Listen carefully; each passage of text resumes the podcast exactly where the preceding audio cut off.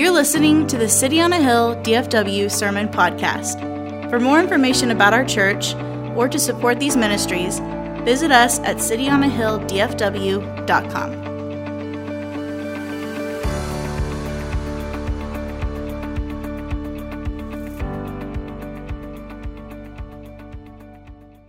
So are we, are we in church or in, at a salon in uptown Dallas? I'm trying to.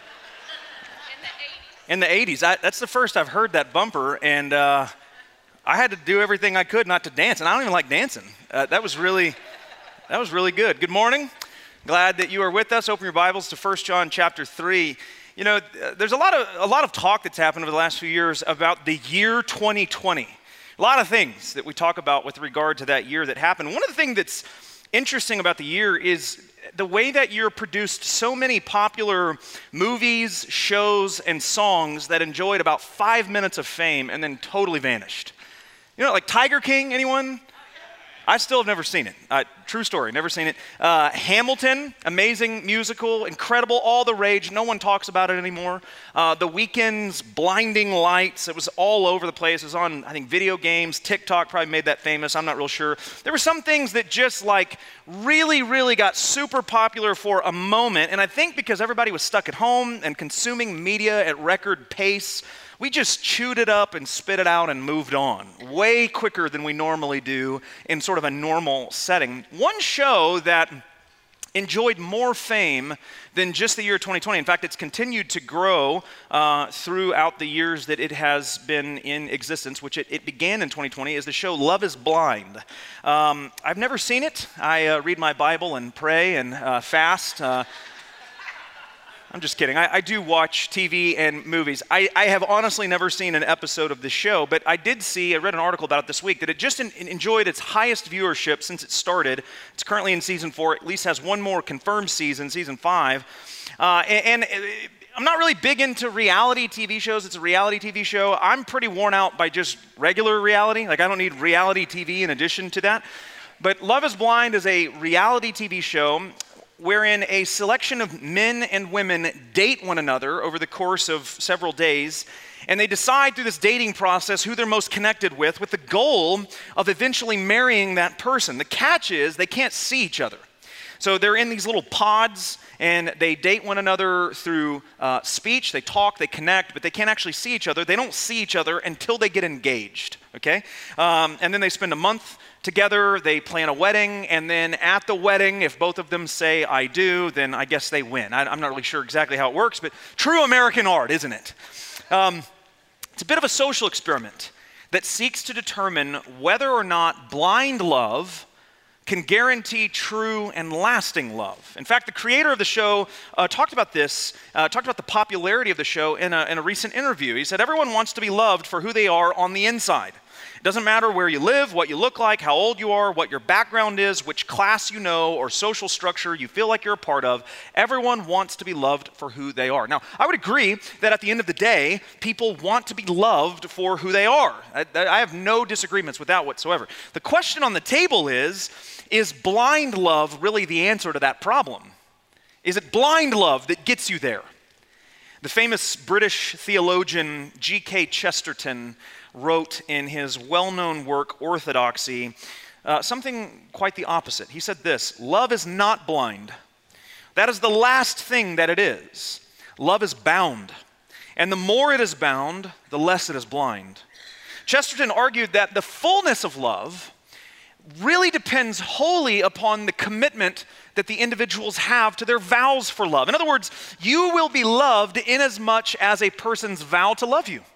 True and lasting love requires a deep and abiding commitment that, that, no matter the circumstances that you face, will always uphold itself based upon your vow to that person and nothing else. Not the blindness of the love, but the boundedness of it, the connectedness of it. Today we begin the second half of First John. We've been in a verse by verse study uh, over the last 12, 13 weeks through John's little letter that we refer to as First John. And what we're going to find in verse 11 this morning is a bit of a thematic shift. If you remember all the way back to the beginning of our previous series, Under Construction, we talked about how First John has two major themes throughout it, two major sort of overarching themes that encompass the entirety of the letter. In First John 1 5, we saw the first major theme. John said, This is the message we have heard from him and proclaimed to you that God is light and in him is no darkness at all. This is really the first theme of the first half of First John. God is light. And that theme served, if you think back through the last several sermons, it served as sort of the foundation of every sermon we've been through thus far. God is light, we should walk in him, and, and here's how it plays out right? With regard to confession and, and the work of Christ in our lives and those who leave the faith and apostasy and all these things that we've talked about, really the, the central kernel of truth in the middle of every one of those sermons is this, this idea that God is light, and if we belong to Him, we should walk in Him. Now, this morning, we come to 1 John chapter 3 verse 11 and we're introduced to the second major theme. John sets it up exactly how he did the first one. This is in verse 11 of chapter 3. For this is the message that you have heard from the beginning that you should love one another. So notice on the screen here, I'll try to get out of the way of everybody without looking like Vanna White. Um, you can see how each of these line up. This is the message we have heard from the beginning. This is the message that you have heard from the beginning. He is establishing a pattern here in the letter, and he's sort of re beginning the letter now with this new theme.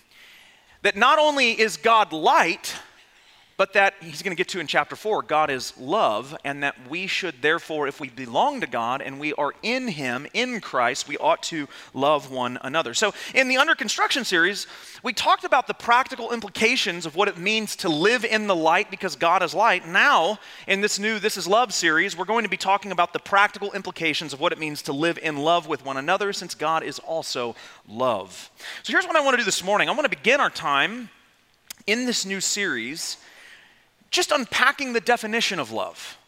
I want to talk about what really is love according to 1 John. In, in 1 John chapter 3 verses 11 through 18, we find some really good descriptions of love, all of which I think are very helpful as we move through the rest of this letter. If we're, if we're going to walk in love, if we're going to love one another as we've been commanded to do, then we need to understand what it means first to just love. What, is, what does the Lord mean by this? What is the definition from the Bible? And so let's jump in. The first thing that we find here this morning is that love is the mark of genuine faith. It's the mark of genuine faith. Look at verse 11 again. John says, For this is the message that you have heard from the beginning, that we should love one another. This is the commandment, the message that you have heard from the beginning. Now, a good Bible study question, good hermeneutic, which is a, a real fancy word for interpretation. When we look at this, a good question to ask is, What does John mean by the beginning? What does he mean by the beginning? Does he mean like the beginning of the world?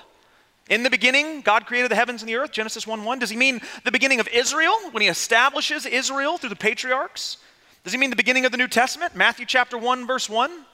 Does he mean the beginning of the church age after Pentecost, Acts chapter 2? What beginning is John referring to?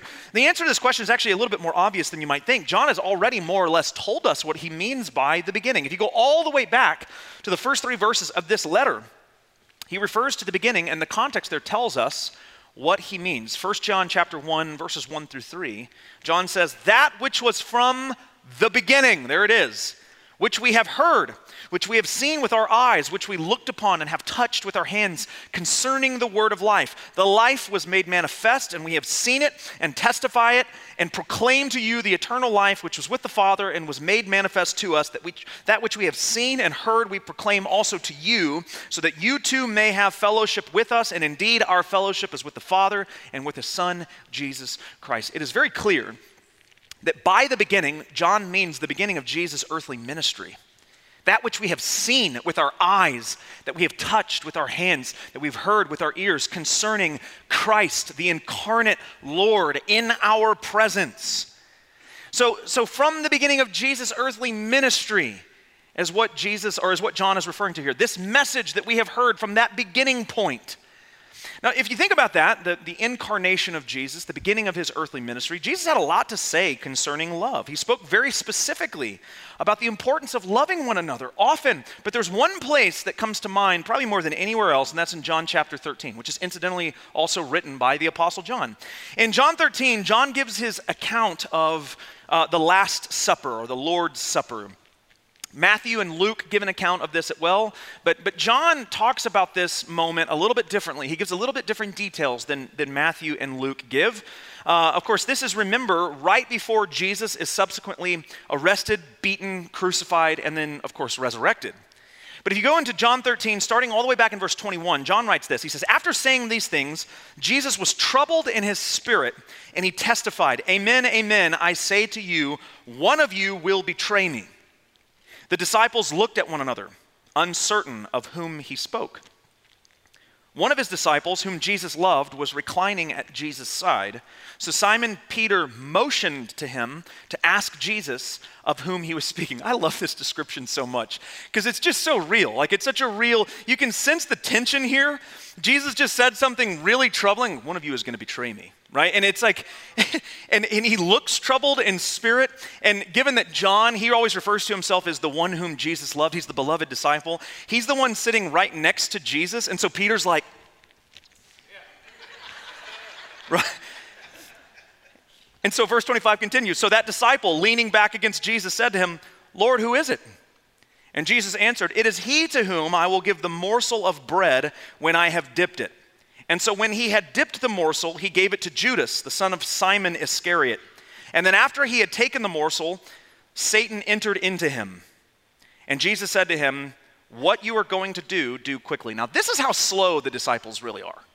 Jesus just told them, I'm going to dip my bread in this morsel, and the person I give it to is the one who's going to betray me.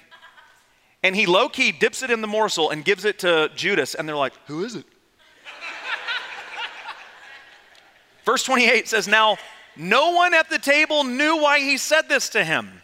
Some thought because Judas had the money bag, Jesus was telling him, Buy what we need for the feast, or that he should give something to the poor. just, how are you this slow? Verse 30. So after receiving the morsel of bread, he immediately went out, and it was night. Night, by the way, in John's literature is always a bad place. But then look at verse 31. When he had gone out, Jesus said, now is the Son of Man glorified, and God is glorified in him. Now, pause for a moment. We're going to just take a side note here because this is, I think, a, this is a really profound passage. This is one of the most profound passages in the New Testament, in my opinion. Jesus, having just been betrayed by Judas, who was just possessed by Satan, who had just set out to go get the guards to get Jesus arrested and beaten and crucified to execute the Lord, in that moment, Jesus chooses to say, now is the Son of Man glorified. Right now. This passage, I think, speaks so clearly to the sovereignty of God that whenever people betray God or rebel against him or mock him. They think that somehow I'm diminishing God's glory, right? People who set themselves against God, who, who speak against him, who mock him, who rebel against him, they think I'm, I'm tearing God down, I'm diminishing God's glory. But God has worked all things together in such a way that even in the actions of rebellious, sinful, ignorant people, Christ will be glorified. And it's in this context that Jesus gives the new commandment. Look at verses 34 and 35. A new commandment I give to you that you love one another. Just as I have loved you, you also are to love one another. And by this, all people will know that you are my disciples if you have love for one another. Now, I don't, I don't think it's a coincidence that Jesus chooses this moment, a moment of betrayal, to issue this new commandment. The implication here is that this is how people will know that you are a Christian by your love for one another, even in less than perfect circumstances. It's one thing for people to see you being charitable and kind towards other people when things are going well in your life, when you're on the mountaintop, right? But what about when things are falling apart in your life? What about when you are in the valley? How loving are you towards other people when life is particularly difficult? Jesus is saying, Your love in those moments set you apart. It reveals that there's something different about you. It, it, reveals genuine faith because the world doesn't act like this. The world doesn't love in these moments of difficulty. People in the world act the opposite of those who are genuinely saved, who have genuine faith. In fact, John goes on to make that point. Look at verse 12. He says, We should not be like Cain, who was of the evil one and murdered his brother. And why did he murder him? Because his own deeds were evil and his brother's righteous. Now, at first, this seems like a very strange reference. Like it just like why all of a sudden, why all of a sudden are we talking about Cain and Abel? It, it seems almost very random. But if you keep reading, you see the connection that John is making here. Look at verses 13 through 15. He says, Do not be surprised, brothers, that the world hates you. We know that we have passed out of death into life because we love the brothers. Whoever does not love abides in death. Whoever hates his brother is a murderer, and you know that no murderer has eternal life abiding in him. What John is doing here, it seems random at first, but there's actually a great connection to this whole point of loving others. He's using Cain and Abel as a case study of sorts of how righteous people behave and how wicked people behave, for how genuine Christians behave, and for how people of the world behave. And essentially asking, who are you more like? Are you more like Abel, a righteous person who acts out of love for those around him? Or are you more like Cain, a wicked person, a person who acts out of hate and envy, which ultimately leads to murder? In other words, to go back to last week's terminology, are you a child of God or are you a child of the world? Because you can't be both. Remember, they're in opposition to one another. The kingdom of the world and the kingdom of Christ are at war. They always have been, they always will be. So, who are you more like? Are you more like the child of God, like Abel, or the child of the world, Cain? One who loves the brothers or one who hates and is envious towards the brothers and ultimately sets himself to murder the brothers? Because Jesus said, Love is the mark of genuine faith. That's how people are going to know that you belong to me. That's how you know people, people will know that you are my disciples by your love for one another, even in the midst of trial and despair, even when people have betrayed you and turned their backs on you, and even when things are going horribly for you, your love in those moments towards the brothers is really going to mark the genuineness of your faith to the rest of the world.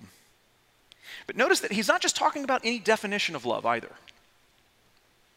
John has a very specific definition of love in mind, which brings us to the second point here this morning, which is that love is modeled by Jesus. Look at verse 16. John goes on and he says, By this we know love. We can be, in other words, we can be certain that what we're looking at is love. This is how we know that he laid down his life for us, and we ought to lay down our lives for the brothers.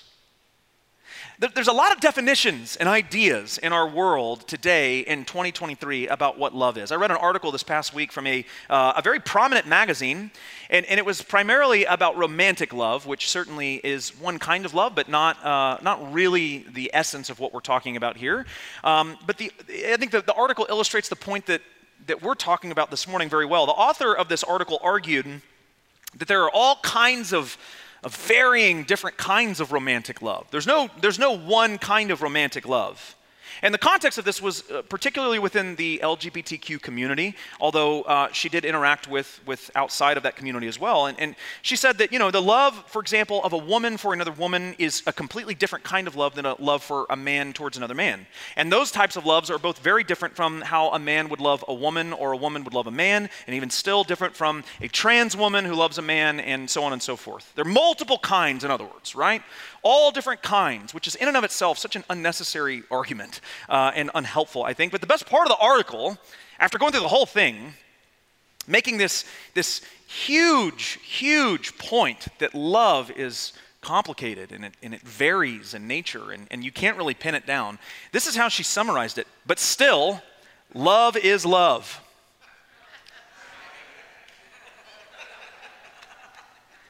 So, lots of kinds of uh, different varying levels of love and in different shapes and different sizes, but at the end of the day, it's all the same. It doesn't really make any sense if you think about it. Uh, beyond that, uh, the way that we use the term love is very complicated, specifically in the English language. And this is something that I have spent a lot of time thinking about. I did my undergraduate in linguistics. I love the way we use language, but sometimes the way we use language is just weird and, and confusing, especially for people who are trying to learn our language. By the way, English is the most difficult language in the world to learn. I don't know if you know that or not. Uh, second to, uh, second place is Mandarin, first is English. And it's because of what I'm about to describe to you the sort of colloquial way we use different words. So uh, we have lots of ways we express different feelings with the word love. So let me give you an example. On any given day, let's say Saturday, I wake up. I might wake up and tell my wife, first thing in the morning, I love you, sweetheart. By the way, I did read a statistic this week, guys, that uh, men who tell their wives they love them and kiss them in the morning live uh, on average five years longer. I don't know how they, I don't know how they measure this. This is a real stat. So, um, this is free advice. I'm giving you five years of extra life here, guys. It's worth the price of admission. Yeah. Tell her you love her, give her a kiss, make sure she's awake first, otherwise, it probably doesn't count. I don't know. I don't know how the rules work. but I might wake up and I might tell my wife, I love you. And, and, and then I might walk into the living room and find my kids watching cartoons and say, Good morning, girls, I love you. I might even tell my dogs I love them. They're good dogs. And then I might suggest, Let's go get coffee. To which my wife might respond, I'd love that. And we might go to a movie later in the day and watch actors and actresses that we love to watch on the big screen. We might go pick up food from a restaurant that we love to eat at. And we might take it to a park to eat outside because we love being outside. And in every instance, I've used the word love to mean something slightly different, right? Slightly differently in every single context. The honest, honest truth is that in our society today, in our country today, we have so confused the concept of love. We have so many definitions and ways of understanding it and ways of framing it, and it's created confusion both in and outside of the church. We have people in the church today who are seeking to, uh, or at least say they're seeking to obey Jesus' command to love one another, but they're applying their own definition of love instead of a biblical definition of love. And so it creates all kinds of chaos. How does Jesus define love? How does Jesus define, or John rather, define love in this passage? He says, if you want to know what real biblical love looks like, look to the sacrificial death, burial, and resurrection of Jesus Christ for the forgiveness of sins. That's how you know. That's the standard. That is the definition of love, the objective definition of love. When John says we as Christians ought to love one another, that doesn't mean doing what we think is loving. It means modeling our love after the love that Christ has already demonstrated to us. Now, what does that mean practically? There are three sort of observations that I have towards Christ's love that I want to share with you. The first is that it's certainly selfless, it's a selfless kind of love. I think one of the best descriptions of the selfless nature of Christ uh, could be found in Philippians chapter 2. Paul talks about how Christ laid down his life for us, but he says a lot more than John does here in 1 John. Look at Philippians chapter 2, starting in verse 3. If you want to go there, I'm going to have it on the screen for you as well. He says that the definition of selfless love looks like this do nothing from selfish ambition or conceit, but in humility count others more significant than yourselves.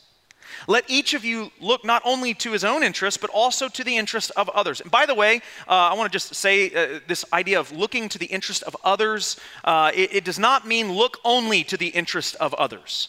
He's not saying don't have any of your own interests. Sometimes I think we're guilty of this sort of self martyrdom uh, that totally rejects any of your self interest. That's not what he's saying.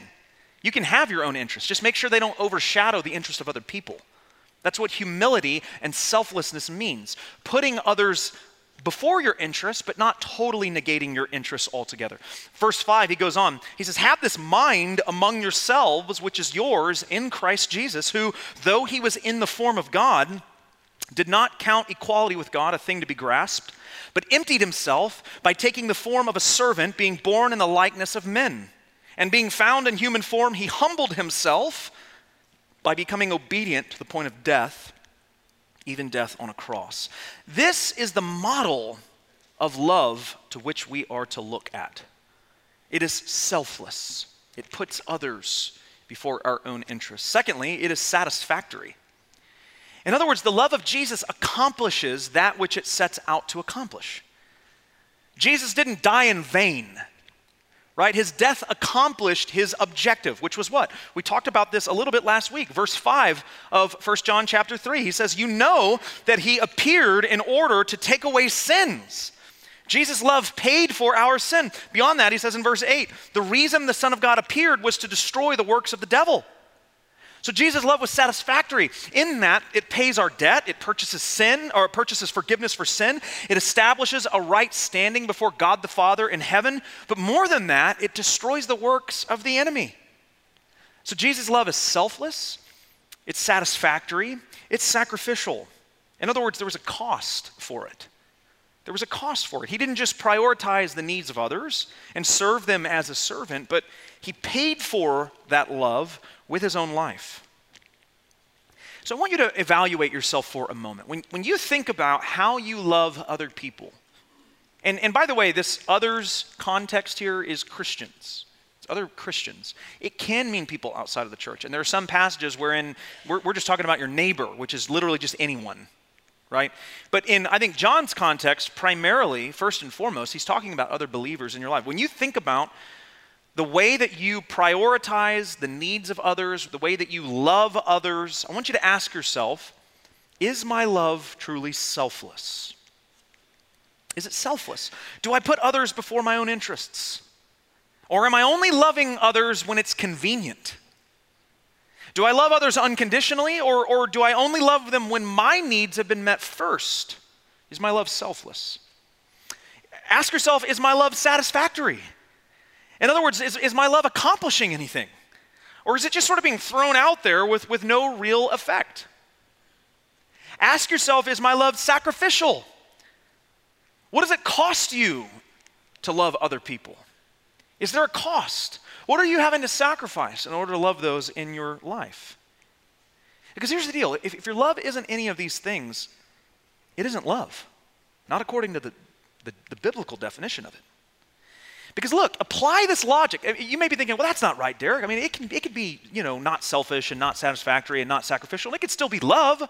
Well, okay. Well, let's take that argument to the Lord and let's apply it to Jesus. If Jesus' love was not selfless, if it was not satisfactory, if it was not sacrificial, here's what it would mean we're still dead in our sins. We still live under the wrath of God, and Christ has not fulfilled his messianic purposes, which makes him a liar, and we're all without hope. And we're not here right now. We're at brunch or hungover or somewhere else. Right? Love must be these things. Love that isn't selfless, that doesn't do anything, or that doesn't cost anything isn't love. It's not that it's cheap love. We got to stop using that terminology. It's not cheap love, it's not love at all. Because this is love that He laid down His life for us selflessly, satisfactorily sacrificially. And in turn, John says, we ought to lay down our lives for the brothers. And that brings us really to our last point here this morning. Love is the mark of genuine faith. It is modeled by Jesus. And finally, love is materialized through action. He continues in verse 17. He says, But if anyone has the world's goods and sees his brother in need, and yet closes his heart against him, how does God's love abide in him? He's not really asking you that question. That's a rhetorical question. He's saying God's love doesn't abide in a person who has the world's goods and sees a brother in need and doesn't help him out. Because love is not primarily, you got to hear this, it's not primarily demonstrated through words, but through actions. He says in verse 18, Little children, let us not love in word or talk, but in deed and in truth. So get this, it's not that it's wrong to communicate your love to people with words, right? And certainly there are some folks, myself included, who, who feel love in a lot of ways primarily through words, words of affirmation, if you're going to use the love language terminology. There's no doubt that your words matter. Okay, so don't walk away here hearing me say that your words don't matter. But I want you to hear this because this is so important. The power of my words will either be amplified or diminished by my actions. You got to get that. The power of my words will either be amplified or diminished by my actions. So, for example, if I tell my kids every day that I love them and that I'm proud of them, but I never show up to the things that matter, I never get involved in the things that matter to them. I never, I'm never down on their level and in their business in a, in a way that, that it feels involved and, and like I, I care. How quickly do my words diminish in their power?